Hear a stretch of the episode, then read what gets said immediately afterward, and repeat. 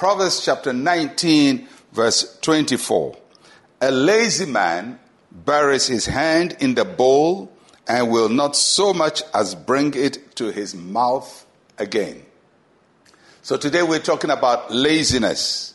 Laziness can keep us from achieving God's purpose for our lives. Even when we have aligned our will with God's will and our plans are in God's will and it's His counsel, and even if God is the one who has given us the vision, if we are lazy, uh, we can't accomplish the things that God wants us to accomplish.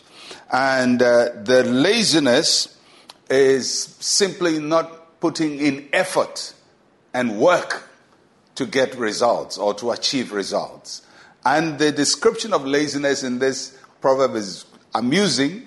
Uh, it describes a person uh, who has put his hand in a bowl of meal and he's so lazy that his hand stays in the bowl and he, he doesn't bring uh, food from the bowl to his mouth. Uh, and, and that's the kind of laziness that the passage is talking about. So it's about somebody who has something prepared for him or, or, opportunity given to him a door has opened for him or, or hair, and, but they fail to take the steps or to work towards achieving it. We can't just pray and sit around and hope that god will do everything for us. There are things that god does for us and there are things that god has given us the wisdom and the ability to also do. So God will prepare a table before us, but He will not eat what He has prepared before us. And He will not put our hand uh, to the bowl and bring it to our mouth. He prepares a table before us, but we must sit at the table and partake of the meal. God will open a door for us, but He will not enter the door. He will not push you into the door. He will open the door for you. You have to learn to walk into the door. God will give the, you the right connection in a relationship, but you have to put in effort to nurture and to nurse the relationship to become a blessing. There are things that God will send His angels to do for us, uh, but there are things that God will give us the wisdom to do uh, by ourselves. And anytime God equips you with gifts and talent and ability to do something, He's just telling you, He's giving you what it takes to do it, and He's not going to interfere in doing it for you when He's already given you the, the gift and the talent and the opportunity and the ability.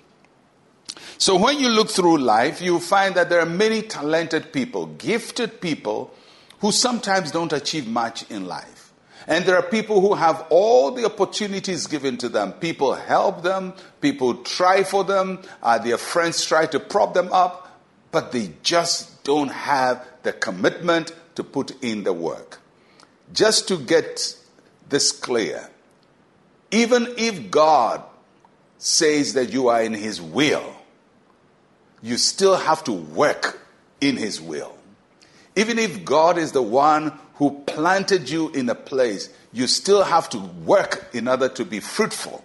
If God is the one who created the rivers of water and He plants you, you have to suck up the water and fruit what He has given to you. So there is work for each one of us. And if 2021 is going to be a fruitful year, then it's going to be a year of work, hard work, commitment to work and focusing on the work and, and giving it all that you have, giving it all that you have in you, all your energy, all your strength. You shall serve the Lord your God with all your energy and his purposes with all our energy. And when you do that, you will begin to see fruitfulness uh, in your life. So this year, you're going to work like you've never worked before. This is going to be the hardest working year of your life, and then you'll bear the fruit to show to the rest of the world. Let's share a word of prayer. Say with me, Heavenly Father, I am grateful for the doors you have opened for me. Help me to fully access them in Jesus' name. Amen and amen.